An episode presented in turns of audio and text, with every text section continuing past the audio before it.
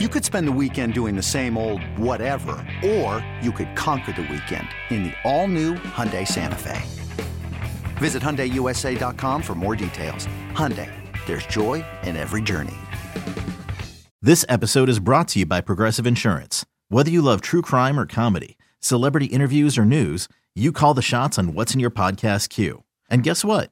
Now you can call them on your auto insurance too with the Name Your Price tool from Progressive. It works just the way it sounds. You tell Progressive how much you want to pay for car insurance, and they'll show you coverage options that fit your budget. Get your quote today at progressive.com to join the over 28 million drivers who trust Progressive. Progressive Casualty Insurance Company and Affiliates. Price and coverage match limited by state law. This is segment three of season two of episode 60 of the Fly the W podcast. It is Pete Alonso pounding the Cubs and Crawly. I hope your Thursday is going better than the Cubs. Uh, Wednesday went out in New York, unless you were Pete Alonso. Let's uh, talk about the uh, news, the roster moves. We'll preview the Blue Jays. We'll talk some hot and not. But uh, one of the big days on the Crawly calendar, the announcement of CubsCon. Well, yeah, when we do have an announcement with CubsCon, it was kind of surprising because it was very last minute. It was like the email came out yesterday and the tickets were put on sale today. So, Cubs Convention, if you're not aware, it's every Martin Luther King weekend. This is going to be the 37th annual CubsCon. It's going to be January 12th to the 14th.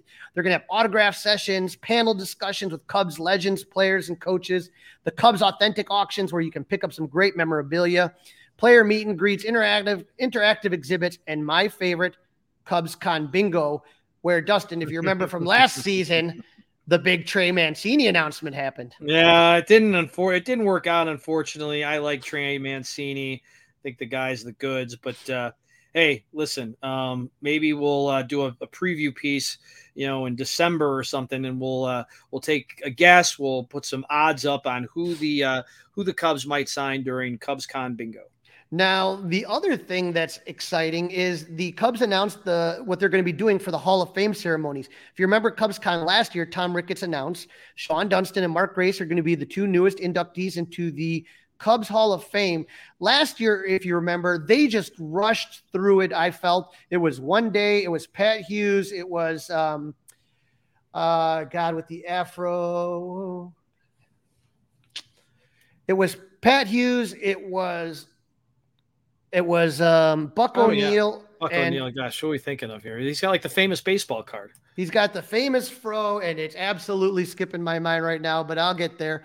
Um, but what they're going to be doing this weekend is going uh, Jose Cardenal.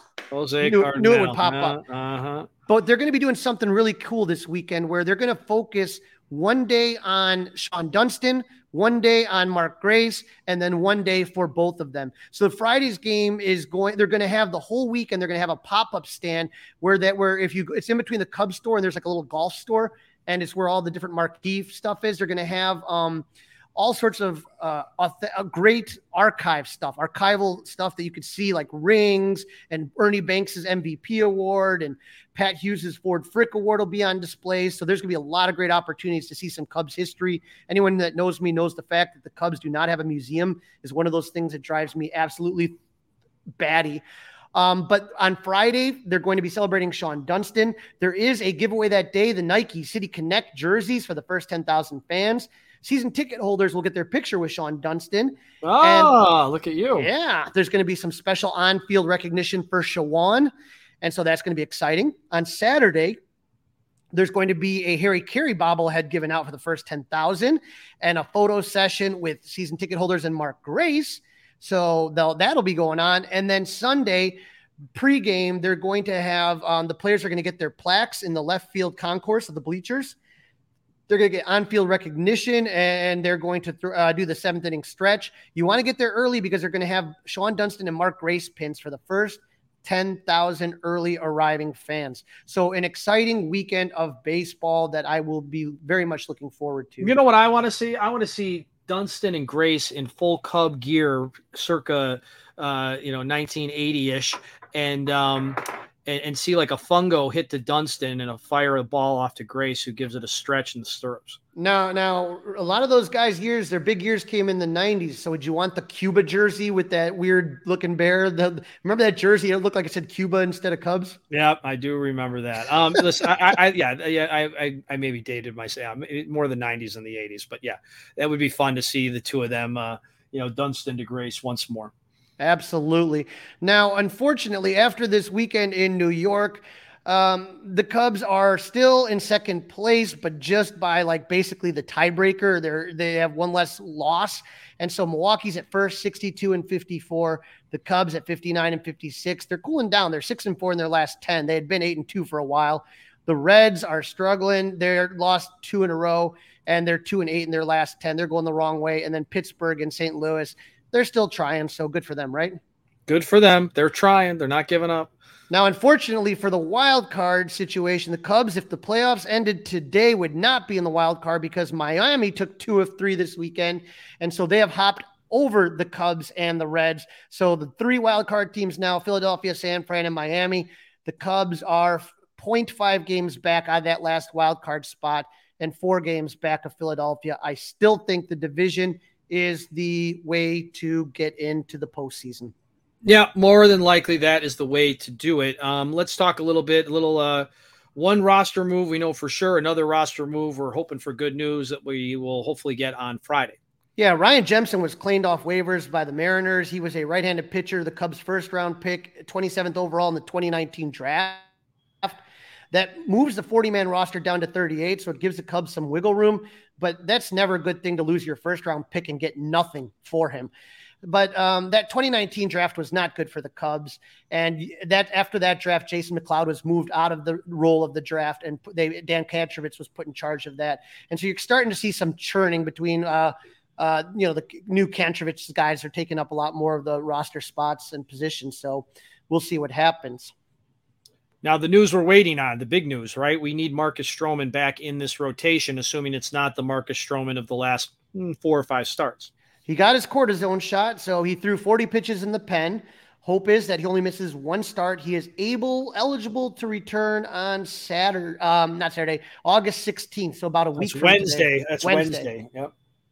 So hopefully he can go back to being the Marcus Stroman of the first half. All right, let's hopefully the hip is good. Let's hope the blisters on the fingers are all cleared up, and let's hope it's uh, uh, onward and upward for him. All right, Cubs, Blue Jays, Crawly, starting on Friday uh, outside of the country, up in Toronto.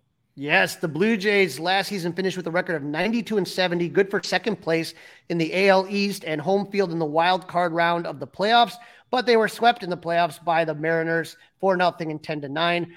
Offseason, they added Dalton Varsho as center fielder, right handed pitcher Chris Bassitt, first baseman Brandon Belt, center fielder Kevin Kiermaier, right handed pitcher Chad Green, right handed pitcher Erik Swanson. Remember Dustin wanting Kevin Kiermaier? Hey, I guess it worked out good for the Cubs. They didn't get him. Yeah, um, I do remember that name. Yep. Key losses right fielder Teoscar Hernandez, left fielder Lourdes Gurriel, catcher Gabriel Moreno, right handed pitcher Ross Stripling. This season, the Blue Jays are 65 and 51, good for third place. That puts them in third in the AL East behind the Orioles and Rays. Unreal. Imagine the Cubs record at that, and if they were, you know, had that record in the National League Central, where oh. they would how how we would be feeling right now. We'd be we'd be cruising on easy street, my friend. Yes, we would. One thing to pay attention to is the defense of the Blue Jays. They are currently the best defensive team in baseball with a DRS of 60 runs. That's 60 runs saved, while the Cubs are tied for third in DRS with 31 runs saved. So you can see the big difference even between first and third place. Oh yeah, big big difference. Now they did wrap up a four-game series that they split with the Guardians, so they are definitely probably landed already in Toronto. Yep, they're back home. They'll get to sleep in their own beds. Cubs are sleeping in a very nice hotel in Toronto. So both teams should be ready to go tomorrow night for game number one. Yep. So game number one, we are taking a look here at Javier Assad and Jose Berrios. For those of you um, who are wondering, it is on Apple TV. So if you don't have Apple TV, or even if you do, turn on 670 the score and listen to Pat and Ron. Always good advice. Always good advice. I've been using the Audacy app more and more, depending on when I'm out. You know, so if I'm out somewhere and I, you know, I and I'm kind of just hanging out, going for a walk, playing some frisbee golf or something, I'll throw on the Audacy app and listen while I'm walking around. Very um, nice. Javier Assad gets the start. It is his sec- second. It was going to be his third start of the season.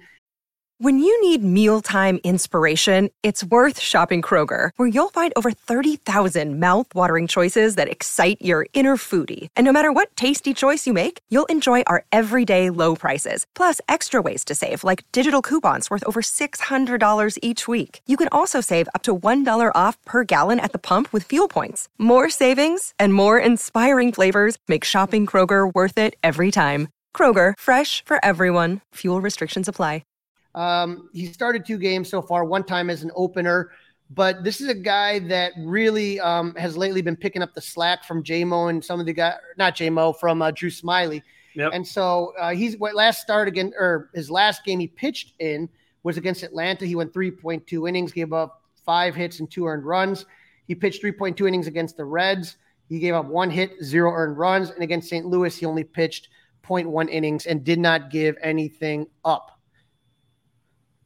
So that's okay, right? It's not great. It's not bad. We're hoping we're hoping for a World Baseball Classic version, right? Absolutely. He's going to be going up against Jose Berrios, known as La Máquina. I think he was Javi Baez's brother-in-law, if I th- if I got that right. But he's nine and seven with the 338. The Cubs are going to have their work cut out for them. This is a good pitching and defense team.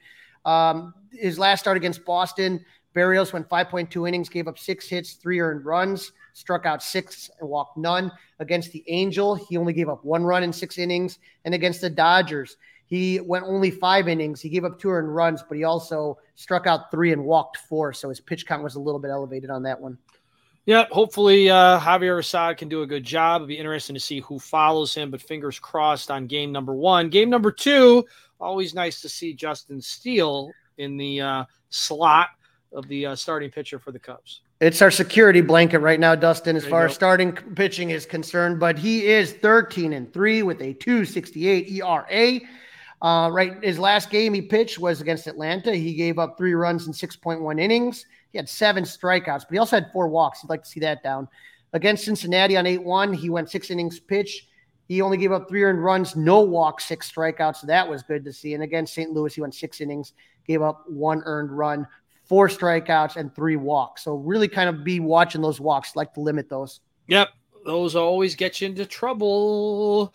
And who's he facing, Crawly?